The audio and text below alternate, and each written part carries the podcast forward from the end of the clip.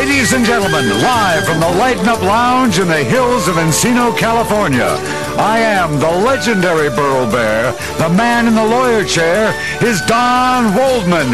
Welcome to True Crimes. I want to be legendary too. Okay, you could be the legendary Don Waldman, the world's greatest divorce attorney. There's no way to keep a lawyer happy. No, equal billing is a necessity. You know that. On the telephone, we have Willis Wilson. Hi there, Willis. How are you doing today? How you doing there, Merle? How you doing, Mr. Bowman? Just try Don. That works too. so okay, Don, how you doing there? Sounds, sounds like a speakerphone. Uh, there's nothing probably more horrifying, if you've ever been through it, and, and I have, but not to the degree that Mr. Wilson has, of being falsely accused of something you didn't do. Like, was your hand in the cookie jar is one thing that's upsetting, but did you take this woman at knife point and have her go down on you? I do that to my wife all the time. Yeah, but that's because she asks you to. You know, that's like the Kipadata line. You know, the woman wanted me to have sex with her, but insisted I hold a Bowie knife to her throat in case someone was taking pictures. Uh, it's an entirely different No. situation. Willis, for when I know of your case, you lived through a nightmare. Yes, yes, that's putting it mildly. Yes, I did. How did this begin? It began uh, in about this time of the year, uh, 1983. Uh, U.S. working for the Postal Service, Marine Corps veteran, living in an upscale uh, suburb of Chicago. Uh, playing my guitar and singing, uh, riding my motorcycle, juggling three or four different girls, and uh, Don't drop them. Okay. All right. Okay. And uh, how it began was uh, one of my girlfriends was an insurance underwriter at an insurance building in Schaumburg, Illinois. Well, that explains everything. It's a wealthy uh, upscale suburb. Walter Payton, who played for the Bears. Yeah, I know it. I'm a Chicagoan, so I know that whole area. Okay, he, he owned uh, one or two nightclubs, and he played for the Bears, and also uh, Motorola's corporate headquarters is there. And my girlfriend and I had known each other three or four years intimately. And one day, about uh, mid-October, I hadn't. I, I grew, I'm the type of man that grows a beard overnight, and uh, I'm really hairy and muscular, rugged looking. And uh, so one day uh, morning, I went to see my girlfriend and pick her up for lunch about 11 o'clock. And it's a nine-floor office building right near the Woodfield Mall there. Yeah, that's a huge mall, probably the biggest in the Well, country. it's, it's probably hey, it's probably the biggest mall in the world under one roof. At one time, it was. And I went to pick her up for lunch about 11 o'clock, and I hadn't been there in two or three years, and I couldn't remember what floor she worked on. There's nine floors, and they all look alike. So what I did, I got there early, about 30 minutes early. I was doing some innocent girl watching. The building is a thousand people, and 950 are women. So I was doing some innocent girl watching, and apparently I hadn't shaved in a week. I had new clothes, nice car. I hadn't shaved in a week. I hadn't slept in two days, and I looked pretty, pretty, pretty rough. So apparently, when I picked my girlfriend up for lunch and took her to lunch, somebody, uh, some some lady or something at the uh, Wood- at the uh, Zurich American Insurance Company called the Schaumburg police because there had been an abduction and sexual assault in July of that same year, four months before. So uh, I picked her up for lunch, brought her back about an hour and a half later, at about one o'clock, and I didn't know it, but the Schaumburg police were waiting. And uh, they got my, I had a, like a 82, 83 Ford Escort, a brand new car, and they had got my license plate number. And uh, that next, this was on a Friday, and that next day I had went to a wedding. I danced with beautiful women there, one of my cousin's wedding, and that evening it was uh, dark outside, and I went to, went to my girlfriend's home about nine o'clock, and I was in a real good, real good festive mood, and she approached me with this. She said, "The poli- Schaumburg police think you've been pulling a knife on women, and you're a rapist and murderer." you got to remember, I was in the Marine Corps when they were brutal. They just slapped that you know what out of you if you looked at them the wrong way. And so, uh, and I, I took it. You know, and I said, maybe. And she said to me, she said, maybe you better go in for a composite and fingerprints. And I'm thinking, my fingerprints are all over the country. The Postal Service, the Marine Corps. I've been arrested a lot of times, but all stupid things: drag racing, motorcycles, marijuana, dumb stuff. And my fingerprints are all over the country. And I forgot the whole thing. I shouldn't have. I don't know if it would have made any difference or not. Well, but you have a rap sheet. They always take that into consideration. Yeah, but no Don't felonies. No, right. Big difference between drag racing a motorcycle and holding someone at knife point. A lot, a lot, a lot. No, I have no. I'm a school bus driver too. Uh, you can't be around children if you No, got and any you kind didn't have that bad, no I, I've been driving a school bus off and on for 30 years. I don't do it now, but anyhow, so about a week later, a week and a half later, I get a call. Uh, both my roommates work for the newspaper, and I work midnights at the postal service. About 10:30 at night, I got a call. I started at 11, and my uh, the postal service is about five minutes away.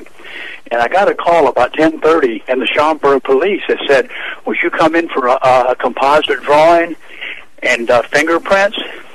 And I said, "Sir, I'm thinking to myself. I done drank a beer and, I'm, and, and getting ready for about five or six hours of hard work. Give me some a boost. Just drank one beer, and I didn't want to go in there with you know beer on my breath. So I said, "Sir, can I come in in the morning after I get off work?" They said, "Sure." So about 15 minutes later, I walk outside, and there's three squad cars there and two detective cars, Schaumburg uh, detective cars there. And I go and I get in my car to get my license, and I go for my license. I stick it right in their face, and they went for their piece. I didn't know what was going on. That's usually what you do with the police: is show them your driver's license so I can get to work. Yeah, but it's a good idea to tell them that you're reaching for your driver's license before you do it. Right, right. So that's what I did. I stuck my driver's license right in their face. They thought I was showing aggression towards them. I didn't know what was going on. So, so um, like I say, I'm five foot ten, two hundred pounds. I'm pretty, pretty rugged, pretty strong, uh, pretty strong man. So uh, they they got out of their car and they uh, handcuffed me and they put me in the back seat and there's two police officers in the front and I back there by myself and they said, uh, "How tall are you?" And I said, "I'm five foot ten. And they said, uh, "How old are you?" I was 36 at that. I said, I'm 36. And they said, what kind of uh, dog do you have in your home? I said, we have a, uh, a little charcoal, charcoal gray poodle. We used to have a white one, but she died. And they said, do you have any missing teeth? And I said, yes, sir. I've got a partial plate. You know, 'cause some missing teeth up top. And, uh, and they look at each other like, this is him. And I, sh- I didn't get a lawyer. I should have. Hello. And they take me, huh? Yeah, I mean, right off the bat. I didn't. I didn't know. I didn't know. Okay, I, I didn't do nothing to know about. Because that's the, know. that's the naivety that's involved. You think that you're just going to talk to them and there's, oh, we got the wrong guy, and off you go. Yeah, you don't worry. I know. I know, sir. If I had have known that, I believe me. If I would have known what was coming up the road, what was to be, I would have gotten a lawyer. Okay, then they take me into the Schaumburg Police Department for two cops, two or three hours. Probably two hours, not a real long interrogation. They, they said, "We know you killed these girls. We know you are involved in the disappearances and murder." Did they read you your rights? No, they didn't. No, they didn't. No, they didn't. So they just started interviewing you without telling you that, okay. Right. Sir, anything you see on television or hear of experience in your life, throw it away. In this story, it doesn't count. Hmm. Throw it away. So, uh, and they probably inter- probably uh, interrogated me for two hours and said, "We know you killed these girls. In the morning, a lady is going to ID you in a police lineup, and we're going to match your fingerprints off this woman's car." And I'm thinking, my fingerprints were all over the world. And I really wasn't scared, be honest with you. I, I don't scare too easily. Some things I do, but I really wasn't scared or concerned. I should have been. Well, and believe it or not, that jail, that Schaumburg lockup is a pretty nice place to be. they got maid service where they bring in you pizzas. I'll you, I'll tell you, it's, hey, it's a country. Well, compared to some of them, but you still don't want to be there.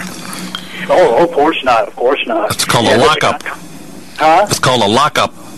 Oh yes, yeah, it's a lockup. It's a lockup. It's it's a, it's a nice, it's a heck of a thing to say, isn't? But anyhow, nice, a nice lockup though. Yeah. anyhow, so they forced me into this lineup. Okay, you know those little school desks you sit at. You know they have a a little table right there when you're in elementary school. Yeah. They had these little school desks, and I'm sitting at the.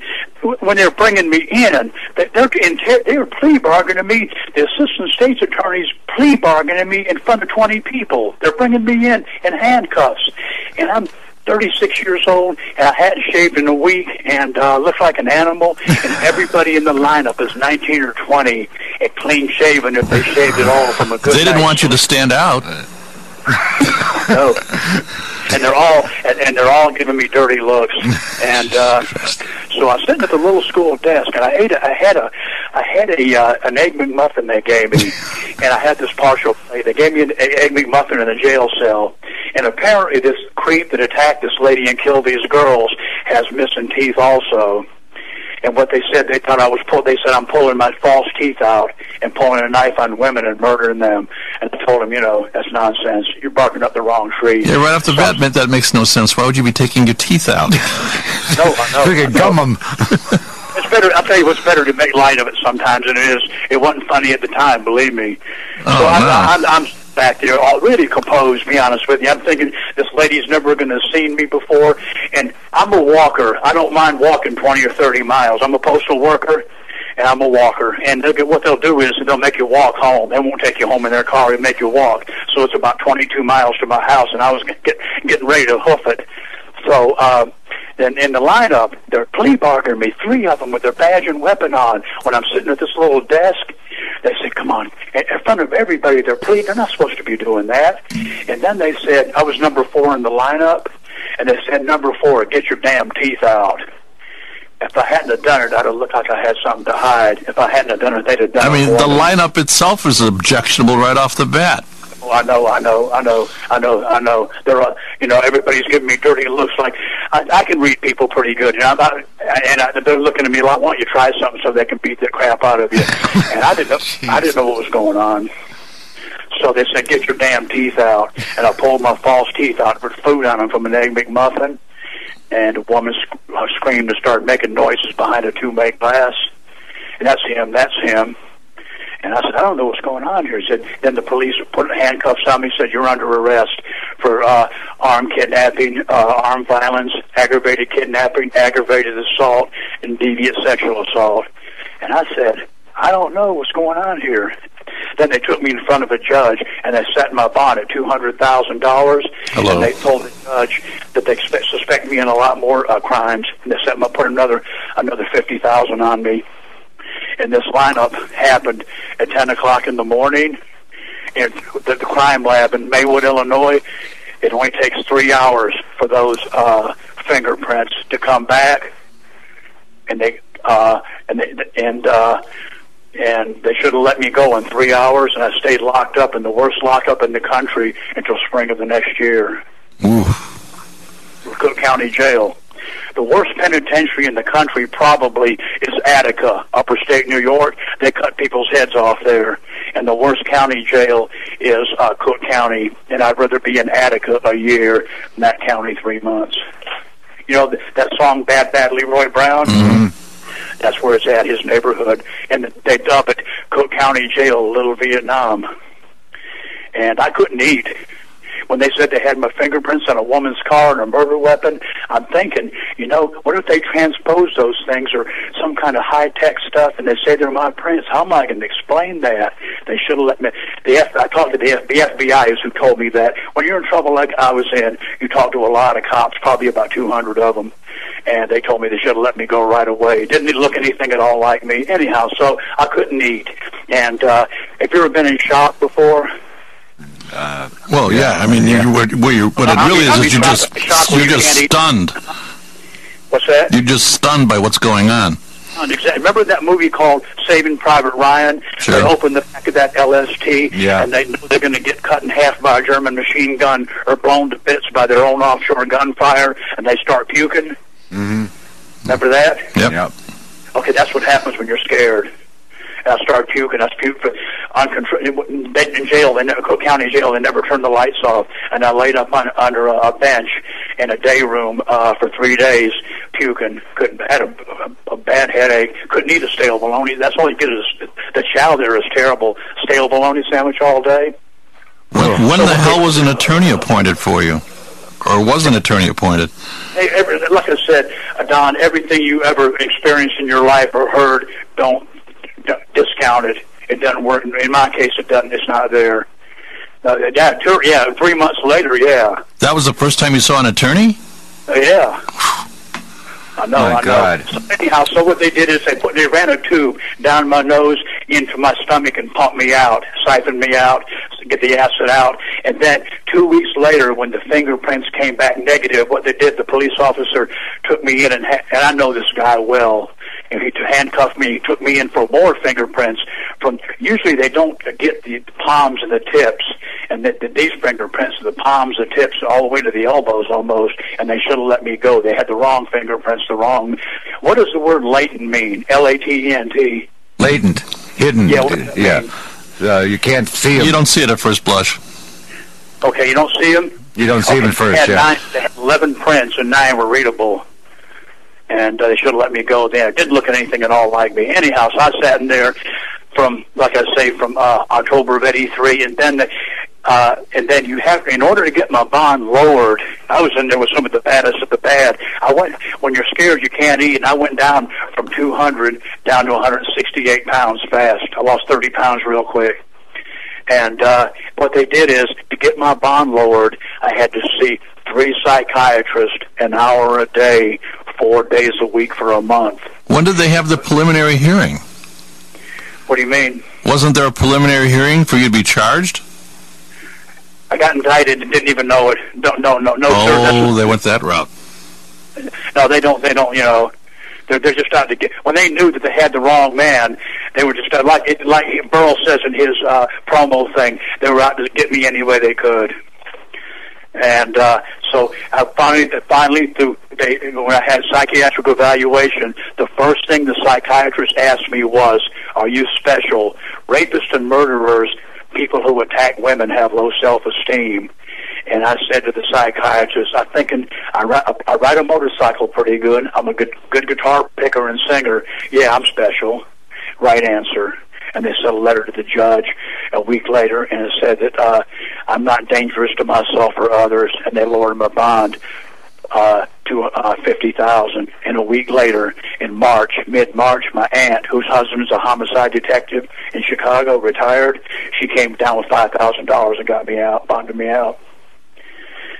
Hmm. You must have been falling apart at the seams, man. Huh? You must have been falling apart emotionally at the seams at this point. Not, not really. No, sir. Not re- be honest with you. I wasn't. I was working out. I, I was Marine Corps. Okay. Uh-huh. I was working out. I wasn't uh, prayer.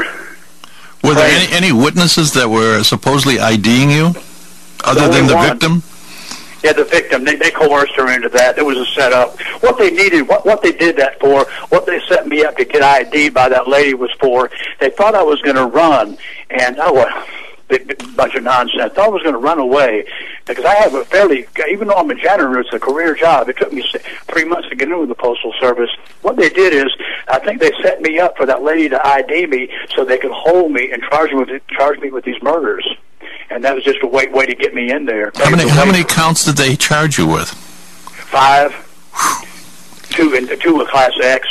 And what were the what were the kind of deals they were offering you right off the bat? None. I didn't have a lawyer. There wasn't no deals. No deal, no deal. I didn't have. I saw. Here's what happened. They, I can't remember. A month or two later, maybe a month. I can't remember. They appointed me. I couldn't afford. Lawyers, boy, I'll tell you what. They're hey, when you're in trouble like that, they tried to milk you. I went to the lawyer's room, and the lawyers told me they said I've been in there three months. He says, man, if you don't give me a seventy five hundred dollar retainer and fifty thousand to defend you, you're going to get use a public defender. You're going to get convicted. And it made me cry. I, honestly, I, man, I've been in there three months. Dad, come, that's a, three three days in there is a long time.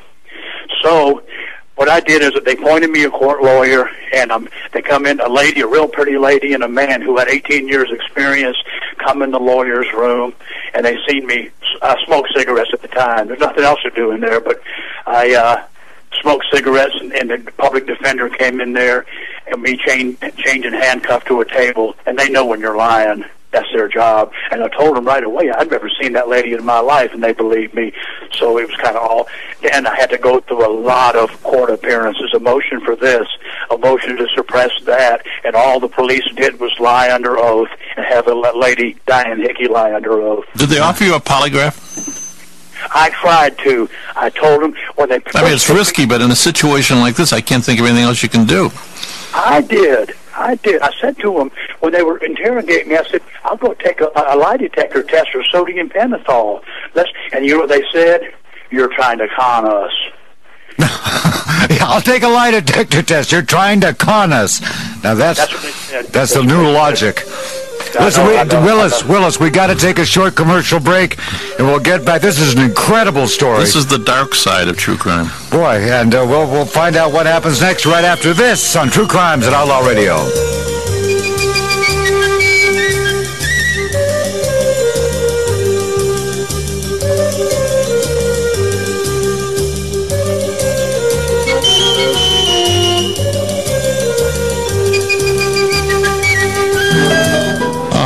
Padron, how do I love thee?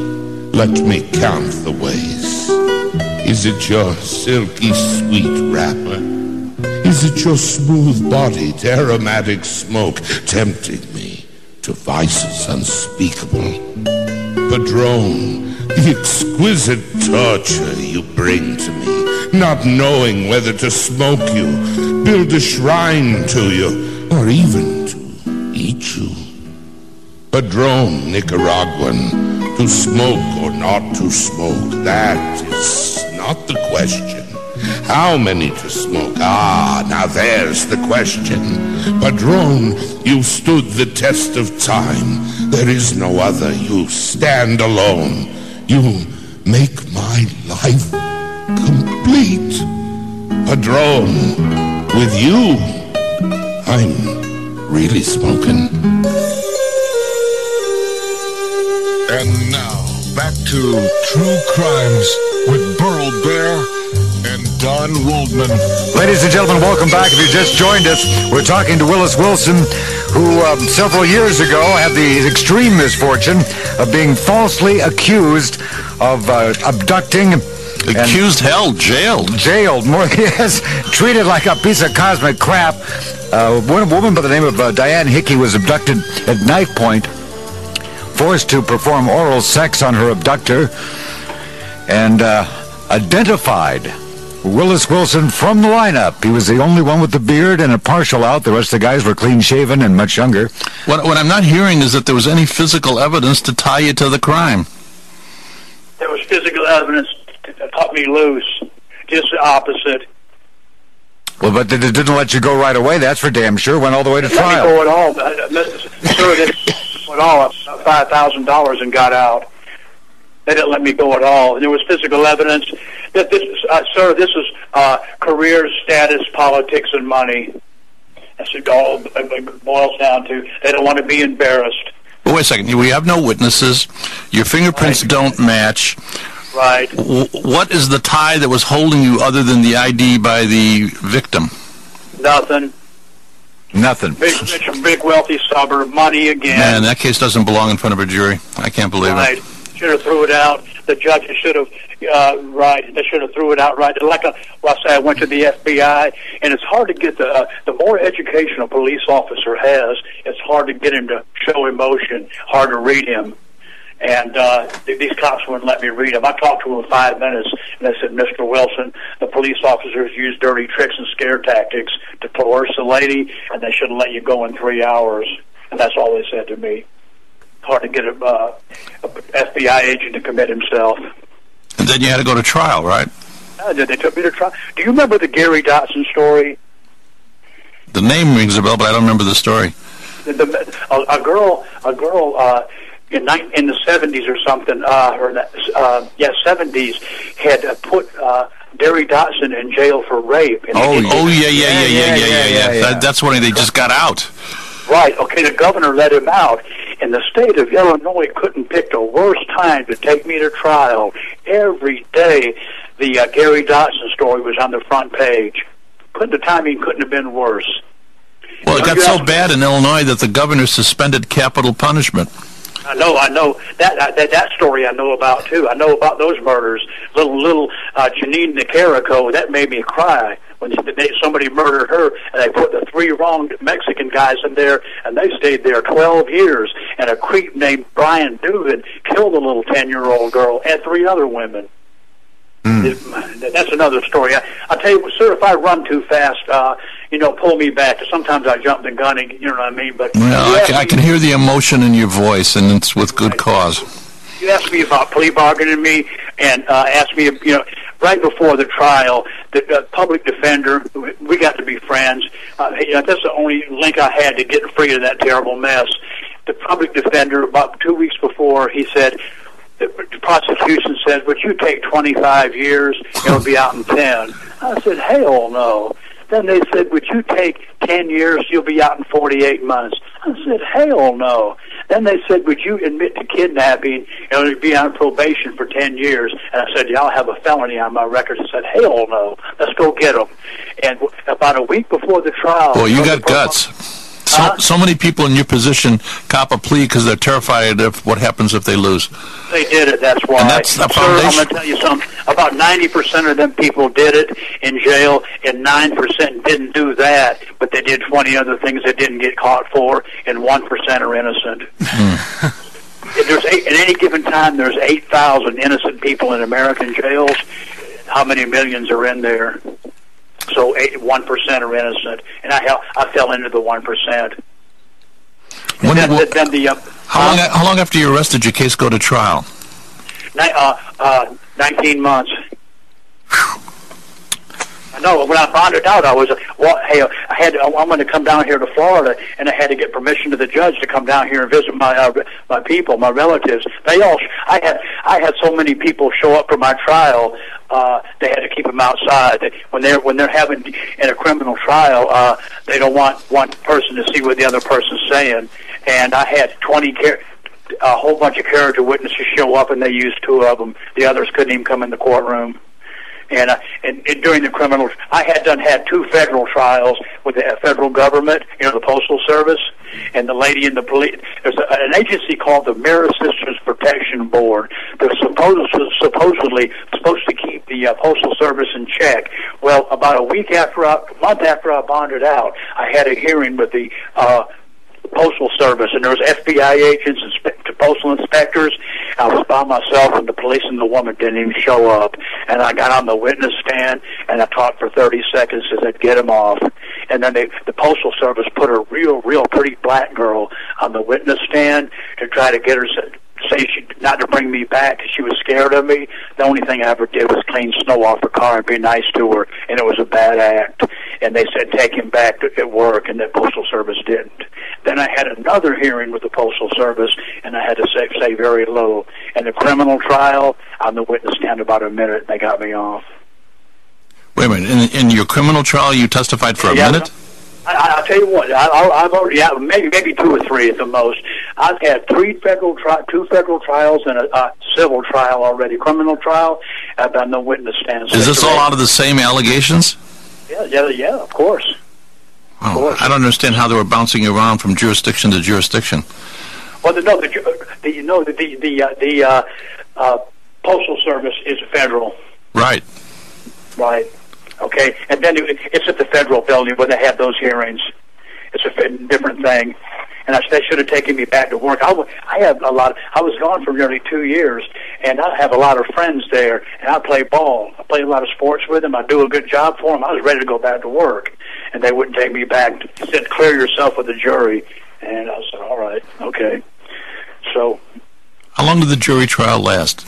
Well, one week it took from about eight o'clock in the morning to about twelve o'clock at night. Take a, like 140 people and get 12 and two alternates. About a, a long. It was a quick one compared to some trials. You know that. One day, and the trial lasted four days. Well, the, besides the accuser, what was their evidence that they put on in the prosecution's case? The accuser. That's it. They had her. They had her point me out in front of 40, 50 people in a courtroom. And when you see somebody in a in, in the uh, in the uh, defendant's chair sit, look real stoic, look ahead, there I think they did it. I looked at the jury and nodded my head. No, I didn't do this. I'm chomping at the bit to get on the witness stand. And, and you, another thing, another thing I didn't know at the time, they can't. The prosecutor can't use the word public defender. They've got to use attorney or lawyer. And they, the second day they started use the prosecutor use the word public defender. Mistrial. Right, and then, well, okay, three times they did it in two days, and the public, they, the judge got, and I didn't pick it up, be honest with you, and uh, the judge got mad, and the, my my uh, my pub, public defender whispered in my ear, he said, "You want to mistrial this?" And I said, "Can they come back and get me next year?" He said, "Yeah." I said, "Let's finish them." Hmm. And this is the honest truth. The prosecutor, the lead prosecutor, had been beating his head against a brick wall for a week. And by the end of Friday, he had spit, had his tie wrapped around his neck, his shirt tail out, and spit coming down the side of, you know what I mean? down the side of his mouth, and I, I started to tell him, I said, "Sir, you've got your shirt tail out, you got spit all over yourself." And my public defender says, "Forget it, let him just do it." What they did is they seen they were losing, and at the last day, the last few hours, they subpoenaed my girlfriend from her job, and they took her into an office by herself, and uh, told her to get on the witness stand and say something bad about me. And uh, she said, "What am I going to say bad? You was there to pick me up for lunch." And she got on the witness stand that backfired right in their face. You're asking me earlier how I got involved in this, how they got my, you know, got on to me, the police. Yeah. Okay, what they did is this girl, she's highly intelligent. I've known she was 36 years old. I've been known her four or five years intimately, and she's highly intelligent. Rear road map quicker than any man I ever saw, and a real nice girl. And they took her when they that day at the uh, at the office building. They took her into an office by herself with no windows, sat her down and showed her the composite drawing, and she said no right away. It's not him. After 25 minutes of looking at the picture, looking at their badge and gun, and listening to the police, they coerced her into saying it was me. Well, saying it was you, but uh, you in terms of what? That you would confess to her? How, it makes no sense. What do you mean? Did were they claiming that your girlfriend did your girlfriend testify that you had admitted the crime to her? No, no, no, no. They just took her into an office building, into a room, into an office by herself, and showed her the composite. That's what started them. That's what the Oh, whole. What Ah, the yeah. whole- Oh, yeah. I guess that may be my boyfriend after all. Right. That's what they say. That's what she did, but it didn't look nothing at all like me. I have medium thin lips for a white man, and this guy had super thick lips, even for a black person. Your lips don't change. Your Wait a minute. Wait a minute. Are you saying that the, the allegation was that it was a black man that did it, but they It arrested might as you? well. It might as well. It might as well have been. There was, in other words, the physical difference between the, the man in the composite drawing and you was that extreme. I got you. No, there wasn't nothing. So what we did is, uh, what we did is we took the composite into a photo lab and blew up a black and white picture. And during the trial, we put it up next to my face. And it didn't look nothing at all like me, and that helped exonerate me, helped clear me. So you you go to trial. You I'm surprised it even went to the jury. Oh, I know this whole thing is it's so insane. There must have been um, motions to dismiss for the or, uh, and or directed verdict, acquittal, whatever the hell they were doing. And I can't believe that the prosecution got by that, and the case had to go to the defense. I oh. know, I know, I know. It must have been someone must have been putting the prosecutor under extreme pressure to get this case closed. And if there was a linkage, which I'm beginning to think there is, between this particular crime against Miss Hickey and a series of other murders of other people, that if they it. that if they can nail this guy down as the one who kidnapped and abducted Diane Hickey, then they can link that he is also the man who did this murder, this murder, this murder, and close all those cases, put him away, shut the book. Am I right? Exactly. You got it. But you're only being tried for the crime with Hickey, right? Pardon me? You're only tried for the crime against Hickey. Yes, sir. You just that, that's all. That's all. So this would just been the opening page. That's right. That would have been the opening page. They would have come back and tried to link all the other ones to it. So they told me they were going to do. They were going to convict me of the Hickey kidnapping and then convict me of these other murders too.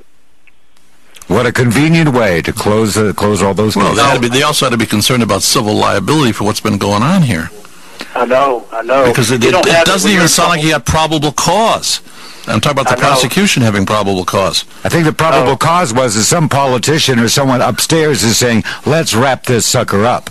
Wow. Hey, Mayor. Hey, Mayor Daley. Mayor Richard Daley. His father was in there 21 years, and he died in office. And now he's the mayor, and he was a state's attorney then in 1985 or 83, 80, 83. Mayor, the state's attorney. That's another story. I'll tell you. We'll get into that a little bit later. All right. But uh, Okay, you so- asked me how come I didn't uh, come unraveled and lose my uh, mind in that jail. You asked me that, didn't you? Yeah. Okay, what I did is I've always been, before this happened to me, I was raised in church, and I've always been obedient to my Creator, to God. And I've been in the Marine Corps. Have you ever noticed the guys in jail, the back of their arms are real big triceps? I've never spent that much time in jail. well, you watch, you watch jail movies, the back of their arms are real big. They don't let you have weights, but what you do is, because weights are a deadly weapon, what you do is you do dips. You've nothing to do in there but read, pray, and work out. You do dips on your bunk, reverse dips. And after about 300, then you do 3,000, then 300,000, then 3 million. Hmm. Just work out in my cell and read a book like War and Peace in three nights pray to God. That's why I didn't lose, you know, about to lose my mind, mind over that. So you testified in your own defense. Was there any other defense witnesses other than yourself? Uh, yeah, my my- my roommate, he saw me sleeping about the uh, the, the woman. Uh, Schaumburg is about thirty to forty minutes from where I lived, and my roommate, who worked for the uh, newspaper, his uncle worked there too. And uh, at nine o'clock, eleven o'clock, I, I go to bed usually about nine o'clock in the morning because I get off at seven thirty. About you know, work midnights, and I get I go to bed about uh, nine o'clock in the morning, and about eleven o'clock in the morning, he saw me sleeping, and I had some candles going. I shouldn't have done that, so he put them out. and what he did is he went out and bought ten thousand dollars worth of camera equipment because that's what he does for the newspaper. Works in a photo lab, and he wrote a check. And some people remember what was going on by what what they bought. Their their checkbook will tell them what was going on. And he saw me sleeping the morning the lady was kidnapped. That's called an alibi. Yeah. Tell you what, we're gonna uh, Willis. We're gonna take a short commercial break. Come back and hear about what happened when the when it finally went to the jury, and then we'll find out what happens when you met the real perpetrator. Ouch. Ouch! Stand by. This is True Crimes on Outlaw Radio.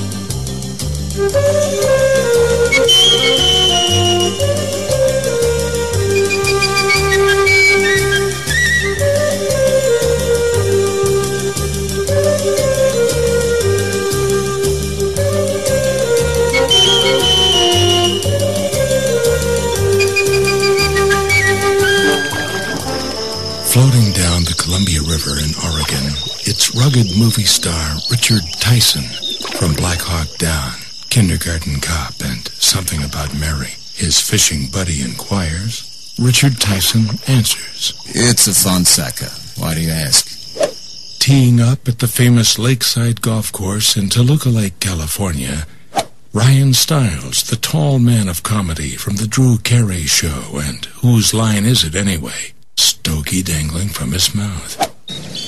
Dining al fresco at a cafe in Italy, enjoying a cup of joe and a shot of chilled vodka, a lit cigar between his thumb and forefinger, Russian star of stage and screen from Moscow on the Hudson and Air Force One, Elya Baskin thinks he's going to sign an autograph, but instead is posed with a question and answers politely, Это А почему вы спрашиваете? In English, please? It's uh, Fonseca.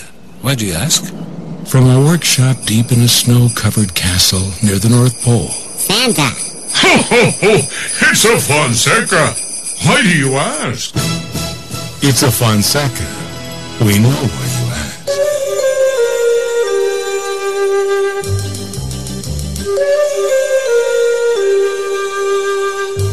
Welcome back. I am the legendary Burl Barer, the man in the lawyer chair. He wants to be legendary as well. Equal billing. the legendary Don Waldman, famed attorney. And on the phone with us, Willis Wilson, falsely accused of abducting Diane Hickey at knife point, and they wanted to pin a whole bunch of murders on this guy, despite the fact there was absolutely no evidence. A slight problem. However, Miss Hickey identified him out of a lineup, and they actually took him to trial. And there in the courtroom, he took the stand in his own defense. Did you have any press coverage on the trial? No, no, no, no, no, sir. I didn't. Very little, very little bit.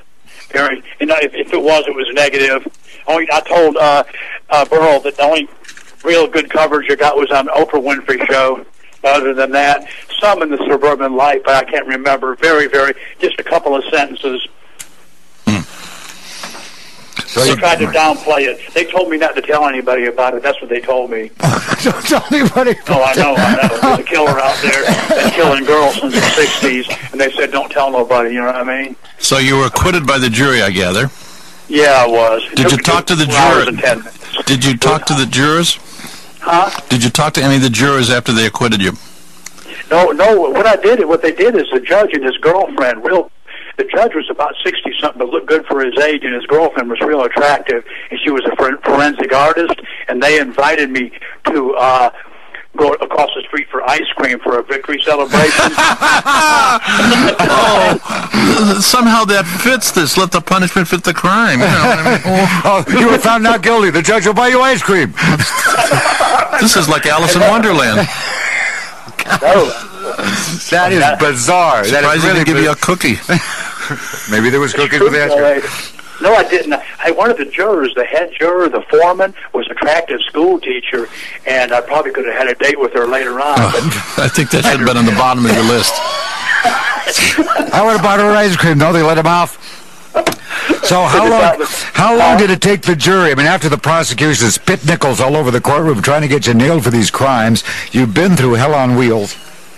You take the stand in your own defense and say, Your Honor, I, I'm, I'm not the guy. I'm not the guy. And meanwhile, you got poor Diane Hickey who went through her own version of hell, pointing you, say, saying, "This is the guy that held a knife to my throat and forced me to do this, that, and the other." And you have to get up there and say, "No, uh, Your Honor, I was. Uh, I'm, I'm not the guy who did it." And it goes to the jury. And uh, how long did it take for the jury to come back with their verdict? four four hours and ten. They went out at five o'clock, and they came back at nine ten. No, wait a second. It's not even that long because they probably decided they were going to have a free dinner before they went into the jury room. I don't. I don't know, but I, I'll tell you what. Hey, when you're when you've got a uh, a five cent tie, a ten cent shirt, and a fifty cent sport coat from a garage sale, And a 75 cent lawyer. yeah. Anyhow, you've got to work the jury, and that's what I did. I worked them. I worked them. Way, working when we were picking them, I worked them. Let them know, looking, I didn't do this. And she pointed me out, and I looked at him negatively. I didn't do this, and I knew I wanted to testify, so he let me testify in my own defense. And I looked at all twelve of them and the two alternates I loudly, real loudly, told them, "I've never seen that lady. I don't do things like that to people." And Now, what I want to hear is what was the cross examination by the prosecution after you denied it? Nothing he could do. They didn't question you? Yeah, a little bit. Not, that's it. They they were intimidated. I'm telling you, they knew. They knew, like I say that you got through saying a little while yourself, some bit money somebody told them to uh, nail me. You know what I mean? They were they were intimidated. If the man's hey, if the man uh, is is is is, got spit coming down the side of his face. and it's around his I get the impression the prosecutor knew that you didn't do it. exact right away. They did. And but he's under pressure from somewhere upstairs. Well, yeah, he's told he's got to try this case and get a conviction. Right, exactly. whether you did it or not. So he's spit nickels and uh, slobbering all over the courtroom trying to get a conviction on a man that he knows didn't do it, and I bet the jury could pick up on that. Yeah, they did. They picked up on it right away, and the public defender said, "Don't, don't, don't say nothing to him. Let him make a fool out of himself." Another two days of that trial, he'd have wet his pants. He'd have peed his. I'm serious. He'd have peed his pants, and then had to take him out of there in a straitjacket. serious. I'm not And quite I'm sure how that would have gotten him a conviction. So when when the jury comes back in and they they announce it on charge such and such on this charge not guilty, not guilty, not guilty, not guilty, and the judge jumps up and says, "Let's go for ice cream." I mean, no, listen to this. Pretty lady public defender who had no, her name was Mary, Mary Wells or something, real good looking. And right away, when the trial first started, it was apparent they were going to step all over her. The prosecution was, and my brother, who's a Church of Christ minister, he'd been around quite a bit, and he said, "Don't let that woman get her experience on you. You're going to get convicted." So Vito, the man that the, the head lead lead man, he said, "All right." So he took the whole thing. But after they said not guilty, I should have hugged the woman and shook the man's hand, but I hugged the man and shook the woman's hand. you were in prison too long. We're running out of time. I wanted to skip ahead. I understand that you finally met the perpetrator. Yeah, I'm having. I, I, I- when they found me not guilty, I went to my home. I got down on my hands and knees, and I said, "Dear God, thank you for getting me out of this terrible mess. I'd rather be dead than be in there." And then I said, "Now help me find the real killer." Watch out what you pray for. You just might get it. Two and a half months later, I'm having a cup of coffee on a Saturday afternoon about 12 at a Howard Johnson's right near my house. It's an old uh, uh, retirement area. I'm having a cup of coffee. Then you can smoke in, in restaurants. And an old man has a cardiac arrest right next to me, and his body fell, and it, before his head could crack the floor, I was a lot more agile then. I swooped down, put my hand between his head and the hard floor, laid him out for the paramedics, and while they're working on him, I'm reading the paper, and I look up, and this crud ball walks in, and he's a dead ringer for the same composite drawing that just helped me set me free. What did you do? I pinched myself to make sure I wasn't dreaming and he sits down to my right, and I look to my left, and I don't even look at him. I say, is he going to have cheap tan shoes, long dirty fingernails, missing teeth, and diseased gums? I look at his feet. He's got like cheap Kmart shoes, split with dirty holy socks on, stinky feet, long dirty fingernails, and do you know what pyorrhea is? Yeah. Yeah. All right. You've ever seen teeth that are yellow stained from cigarette smoke and black and green at the gum line? Yeah, it's real bad, real bad pyorrhea. Real bad, late stages of pyorrhea. It looks like if you thumped him, the teeth would break off and pus would come out of his gums. Yeah. And and and uh, and I started talking to him, and he told me his name was Al. His speech was plain at first, and then I started talking to him about the murders of these girls, and I thought he was going to confess one of them right there to me. He was stunned.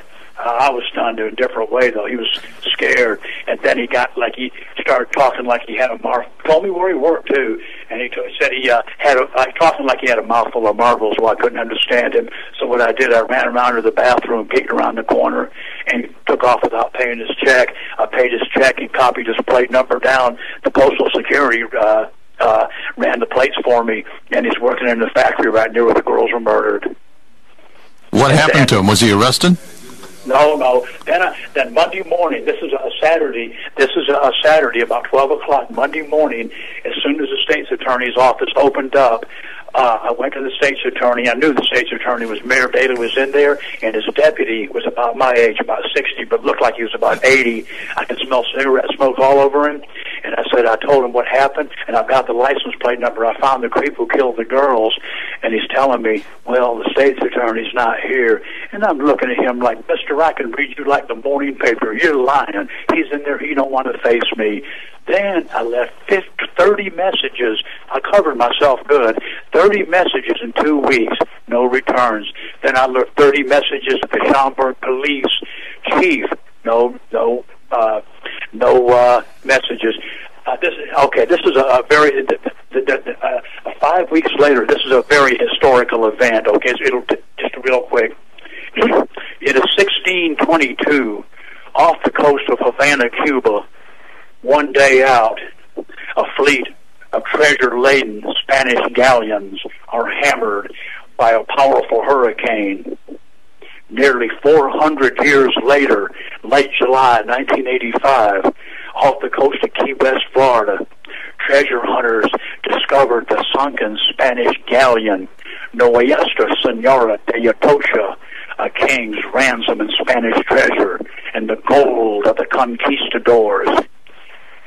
Some 1,600 miles north, the next day, July 21st, in the village of Glen Ellyn, Illinois, at Route 53 and Butterfield Road, at 4 o'clock in the afternoon, a pretty and popular 15 year old went to get a bar of candy. This is a Sunday afternoon, and it's about a two acre field, and the grass is probably waist high, and the girl never made it home. And the DuPage County Police the next morning found her laying in the bushes, raped and knifed to death. And uh, at first, the first uh, su- suspects in her murder were the police themselves, the DuPage County Police, and then me and some other people. I believe the same low crudball lowlife that attacked the Hickey woman killed the Wesselman girl, and they knew he was on the loose. When you know somebody's going to get murdered and you don't do nothing about it, to me that's accessory to murder before the fact. Was this guy ever arrested? Oh no! Wow. That is absolutely. That is as black a story as I've heard. Just incredible. I told I, you know I told the the people on our website. I said when you hear what happens after he encounters the guy, you'll be stunned. I mean that is. I mean he had his answered prayer. Like be careful what you pray for. He found the real killer. How did you go public? I understand you did the Oprah show, but uh, how did that come about? Huh? How did you did the Oprah show? I understand. Oh yeah, I did the Oprah show. How That did how a- did you get connected with with her Okay, that, in the that story? was a fluke. Was a fluke thing. Oprah is aired at nine o'clock in the morning, and I lived about twelve miles from Oprah. Oprah was with uh, WLS ABC. She wasn't didn't have Harpo Studios then, and they ran. They ran, like I say, they taped Oprah at nine o'clock in the morning, and they had some people in the show. The subject was police brutality, and they had some people out there. The police called them names, slapped them a little bit, gave them a ticket, and they're crying, crying. And I thought to myself, lady, if you sat one night in that Cook County jail, you'd have something to cry about. And so I called up, you little crybaby. so about nine o'clock, I called up, and it's hard to get on. I mean, it took me 20 times. It was a busy signal, and finally I got on. And the screener, about 10 minutes after 9, said, if we want to use your story, we'll call you back. So I didn't think, think they were going to. So about 10 minutes after 9, Oprah said, uh, call her, go ahead. And I told her my name, Marine Corps. I described myself. I said five foot ten, two hundred pounds, hairy and muscular. And Oprah goes, "Wow." I didn't know what. Anyhow, anyhow. So then uh, I'm stringing Oprah along unintentionally, and she says, "What were the charges against you?" And then uh, I'm blah blah blah blah blah. I'm still stringing her along, not in ten, three or four minutes, and then she says, "Mr. Wilson, please tell us what were the charges against you?" And then the show was mine. Once you laid it out, then you owned you owned Oprah's show from there on. got her show. I got her show that day. That could have been my talk. Anyhow, then at the end, I said, I think he killed that. You know, killed the little Wesselman girl too, and the police are real corrupt. And he said, Well, Mister, he said, Mister Wilson, that's your opinion. That was the end of that. And a bunch of people, oh, the postal, listen to this, the postal service heard that, and they and they tried to beat me out of twenty five thousand dollars. That's another horror story. Do you have time for that? I don't know, Matt. How much time we got? Two minutes. Oh, is the whole show over then, or what? Yeah, the whole show's over in two minutes. Time goes Oh, by so quickly when you're reminiscing about the good old days. yeah. Anyhow, I, I found, like I say, when I came back and I cleared myself, I told the people at the post, everybody's black but me. I'm the only honky in the whole place. It seems like. And I told the people, I told the people at the postal service, sir, you owe me my job and you owe me twenty five thousand dollars back pay. Ah, they said, we're not going to pay you that back pay. Forget it. And I looked at him and I said, I got way back and I said, Mister, you're black and you'd be terrified to be on the bus that goes to the Cook County jail. Get hang loose, blood. And it took five months. I wrote the letter, gov- government letter. It cost me a quarter for a stamp. The first letter they got said, if you don't pay them, we ain't going to pay you. And the second letter said, if you don't pay them, not only we're not going to pay you, we're going to put a lien against your home and your bank account. I got the 25 grand, but it was bittersweet. I'm a fool over there. That was a mistake. Well, listen. Not the best story about the criminal justice system. No. Willis, thank you so much for being our guest today. Really. God bless you. He did. He pulled you out of the fire on that one. Not happy to hear your sir. story. Sir, he did. Oh, I'm blessed. I'm blessed. Well, for anybody who says, "Yeah, you could always trust the cops and the prosecutors. You're a survivor, buddy. I got to tell you that. Thank yeah, you. now, I Uh, don't, now I don't don't trust the police. I, hey, the bad guy, I know where he's coming from, but the cop, he might have had a bad, didn't get a promotion, got in a fight with his boss or his wife, in a bad mood. But I don't trust the police anymore. Well, thanks again for being our guest, ladies and gentlemen. On behalf of Don Waldman, an entire advanced crew of broadcast professionals at Outlaw Radio, do we have any? Oh, yeah, Matt Allen, our producer. Stay tuned next for Outlaw Radio live from the Lighten Up Lounge. Oh, come on! Oh! Let your motor running. Head